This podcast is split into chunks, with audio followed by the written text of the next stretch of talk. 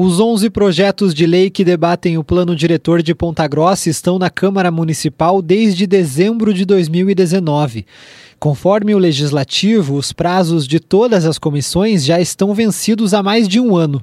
O projeto principal do plano recebeu 18 emendas que devem ser discutidas separadamente.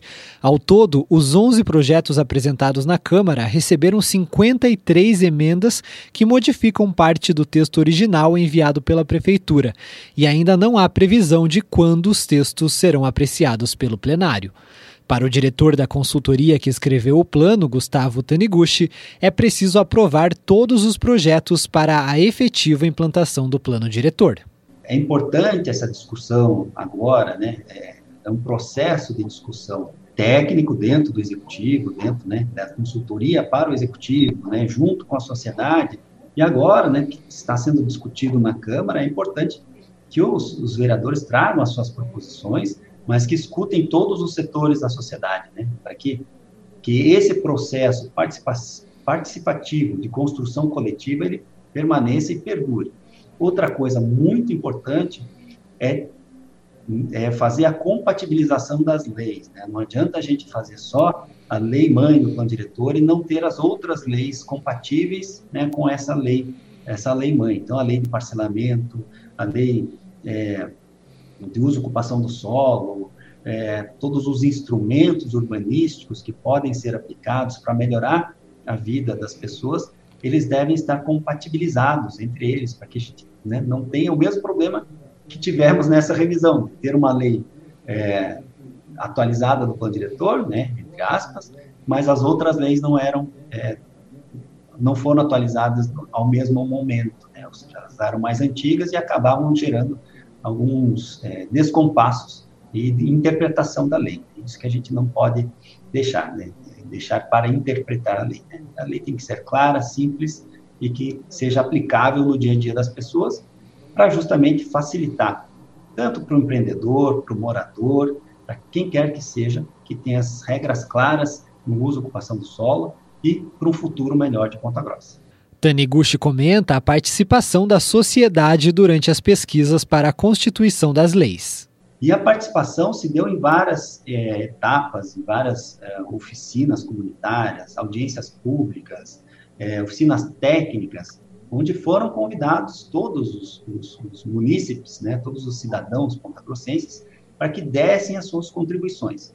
Então, sete oficinas comunitárias, onde né, eram grandes rodas de discussão, onde as pessoas davam as suas, é, suas contribuições, sugestões, opiniões, tanto na fase de diagnóstico, né, para a gente entender o município, quanto na fase de proposições, mais de 20 horas de debates, né, só nessas questões é, das oficinas comunitárias, 200 participações nas oficinas comunitárias, 20 oficinas técnicas com os diversos é, representantes da sociedade civil organizada de Ponta Grossa, é, 300 participações só nas, nas 20 oficinas técnicas, né, é, 60 horas de debates nessas oficinas técnicas, é, oficinas com o governo municipal, ou seja, com os secretários, com o prefeito, para mostrar de que forma estava sendo conduzido o plano diretor, 16 reuniões técnicas né, realizadas junto ao IPLAN, junto às outras secretarias, para entendimento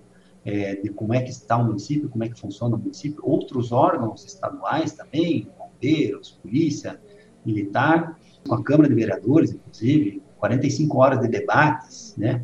mais quatro audiências públicas, onde também a cada final de etapa eram apresentadas todas as, as atividades, os levantamentos, relatórios técnicos.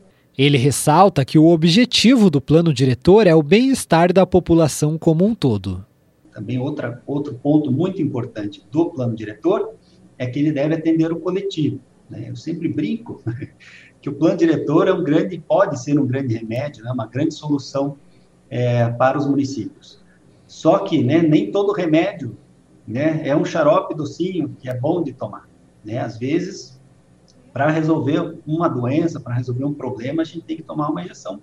E às vezes dói, mas ela é para um bem maior, um bem futuro melhor da cidade.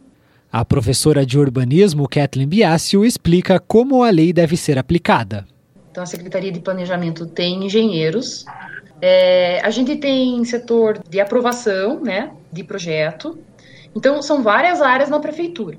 Então, quanto ao uso e ocupação do solo, é, normalmente não é o IPLAN que faz. Mas o IPLAN deveria ser o órgão, é, digamos assim, o maestro dessas, dessas implantações. Né? Então, o IPLAN deveria coordenar a, a implantação do, do, plano diretor, é, a, indicando dentro das secretarias como as coisas deveriam ser feitas. Né? Mas sim, vamos ter muita dificuldade, porque é, é, uma, é uma área muito desestruturada, né? Aliás, essa é um, esse é um diagnóstico da própria revisão, né, da própria Orbitec, quanto ao plano diretor, ao, ao IPLAN, que, de, que deve ser reestruturado, que deve contratar o IPLAN é o Instituto de Pesquisa e Planejamento Urbano de Ponta Grossa. O engenheiro civil Jarbas Góes demonstrou preocupação com a efetiva aplicação do plano diretor, caso seja aprovado pelos vereadores. No momento que se aprove essa legislação atribuição de plano, de, de, implementar isso aqui, com a estrutura que está lá hoje, é impossível. Tá? Simplesmente é impossível. Então, daí nós, o que nós vamos ter? Nós vamos ter uma legislação aprovada, certo? E, eventualmente, se não se implementar isso aqui, é uma coisa perdida também. Tá? porque afinal de contas, se você, se você cria, é, um, vamos dizer, você supriu a questão jurídica, foi lá, aprovou um projeto, está lá, tá, isso aqui é lei. É, mas espera aí, mas como é que eu regulamento isso? Como é que eu faço isso aqui? Se não, você não tiver um executivo atuando dentro disso, não adianta, né? Você perde, é, acaba, acaba ocorrendo que você, você cria uma insegurança ainda maior, né? Você tem uma legislação vigente, por sua vez não está regulamentada, então eu vou seguir qual legislação? Está aprovada anteriormente lá, ou essa aqui que está vigente, mas não tem regulamentação? Né? Então, o trabalho que o IPLAN vai ter aí na sequência é muito grande. Góes afirma que é necessário fortalecer o órgão. Então, e é isso que a gente precisa, né? A gente precisa de um Instituto de Planejamento que seja uma usina de produção de projetos. Essa implementação do plano diretor e todas essas ferramentas que eu citei para você que precisam ser conduzidas pelo Como é que eu vou eu preciso definir, por exemplo, lá, né, qual é a região que eu posso exercer esse direito de preempção? Quais são os imóveis que eu posso é, relacionar para poder que possam receber esse tratamento que eu falei para você de poder ampliar o potencial construtivo pagando por isso, certo? É, quais são os imóveis que precisam ter IPTU progressivo, tudo isso passa pelo IPLAN. Né? Então, com a estrutura que nós temos hoje, como falei anteriormente, eles não têm condições, estão, estão fazendo somente hoje né, a análise dos estudos de impacto vizinhança. É para isso que está servindo o IPLAN hoje. Né? O engenheiro comenta que o IPLAN de Ponta Grossa deveria funcionar nos moldes do Instituto de Pesquisa e Planejamento Urbano de Curitiba, o IPUC.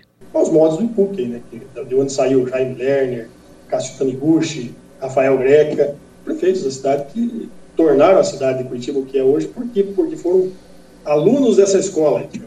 A CBN solicitou uma entrevista com a equipe do IPLAN para explicar os aspectos técnicos do projeto do plano diretor, mas o órgão informou em nota que prefere não se manifestar enquanto o projeto estiver na fase de apreciação dos vereadores. Segundo a professora de urbanismo Kathleen Biasio, as modificações feitas pela Câmara podem afetar a ideia original do plano. Todas essas alterações, né, e tenho medo disso, podem trazer um retrocesso muito grande. Na verdade, assim, o pior que pode acontecer é o que já está acontecendo. Eu não tenho muita esperança de que ele vai que ele vai apresentar assim mudanças muito muito substanciais assim muito definitivas né muito aplicadas é, ou positivas eu acredito que muito pouca coisa vai mudar, né? Infelizmente, eu acredito que muita, muito pouca coisa vai mudar. A professora fala do atraso na discussão na Câmara. Isso se compara a você ir no médico, pagar a consulta, ele te falar que você tem que tomar o remédio e você falar assim, não, não vou tomar. Então não sei por que você foi. E é exatamente isso que está acontecendo. Quer dizer, por que é, vou fazer um plano diretor? Quer dizer, vou fazer porque a legislação me manda, né? Mas é, não vou aplicar, né? não, vou, não vou pensar. É muito difícil isso, né? A política é muito difícil. Na prática, a Câmara tem até o dia 15 de dezembro para votar o projeto de forma ordinária ainda neste ano. A data é o fim do ano legislativo e a Câmara ficará sem sessões até o dia 15 de fevereiro de 2022. No entanto, após esse prazo, uma sessão extraordinária pode ser convocada para a votação exclusiva desses projetos.